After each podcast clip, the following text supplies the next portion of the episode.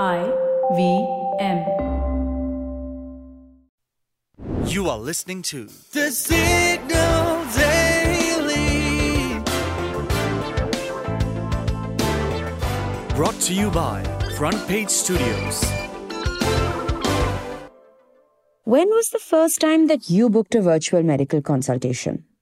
Probably when all of India was stuck indoors because of the COVID pandemic, right? That's the case for the majority. But telemedicine is apparently picking up even as we put the terrible COVID years behind us. More so in smaller towns and cities where the larger chunk of the Indian population live. Data released by Lybrate, which is the mobile healthcare tech firm, suggests that telemedicine grew almost 87% in tier 2 and tier 3 cities like Jaipur, Lucknow, Ahmedabad. But what's also really interesting in their data is that more women are opting for online consultations. There's been a 65% rise in consultations booked by women in 2022 as compared to 2021. Why this is interesting is because if you look up any credible survey on Indian healthcare, it will tell you how there is a gender bias in accessing healthcare in the country.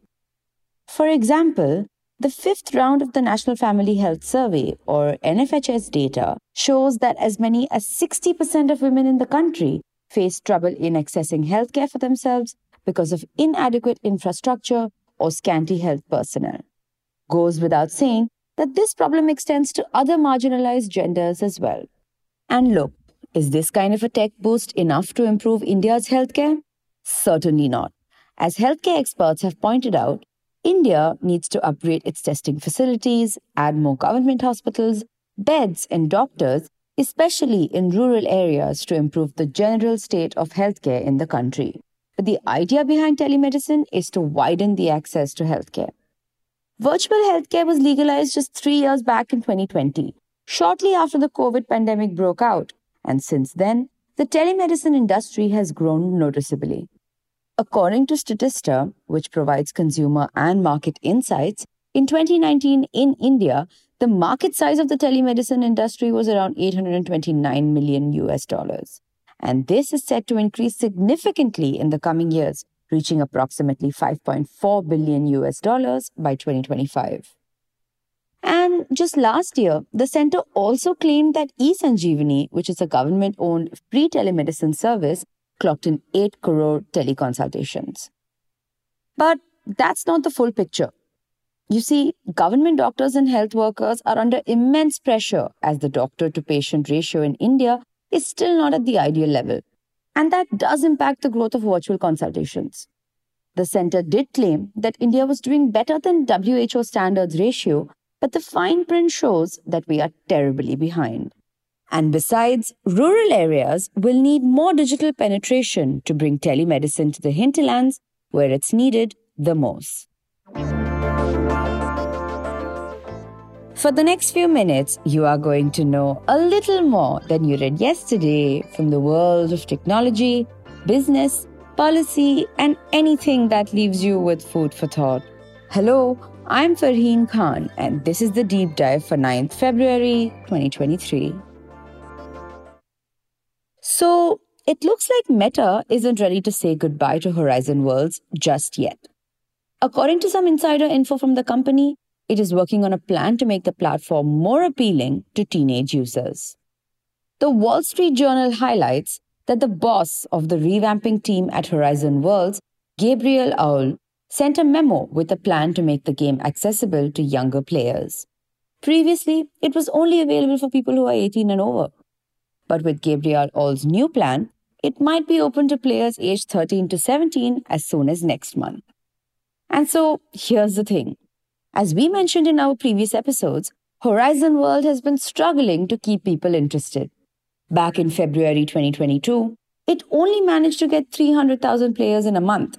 But Meta's original goal was to reach 500,000 monthly active users.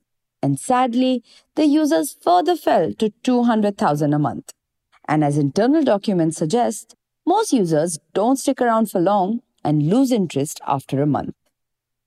As if that wasn't enough, some folks also found that Horizon Worlds had its own set of problems. like how to regulate the platform, for instance. Apparently, there's been a lot of problematic comments that are sexist, racist, or homophobic. You know, things that ail social media generally. Unfortunately, the platform didn't do much to stop the offenders, and it even had the added nightmare of virtual harassment. So, the obvious question is if Horizon Worlds wasn't safe enough for adults, how is it going to make it safe for teenagers?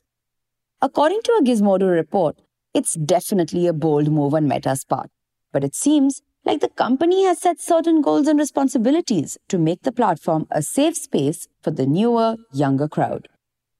The Wall Street Journal also notes that Meta wants to go beyond virtual reality. It is pushing the Horizon team to launch a 2D version of the metaverse that you can use on your phone or computer.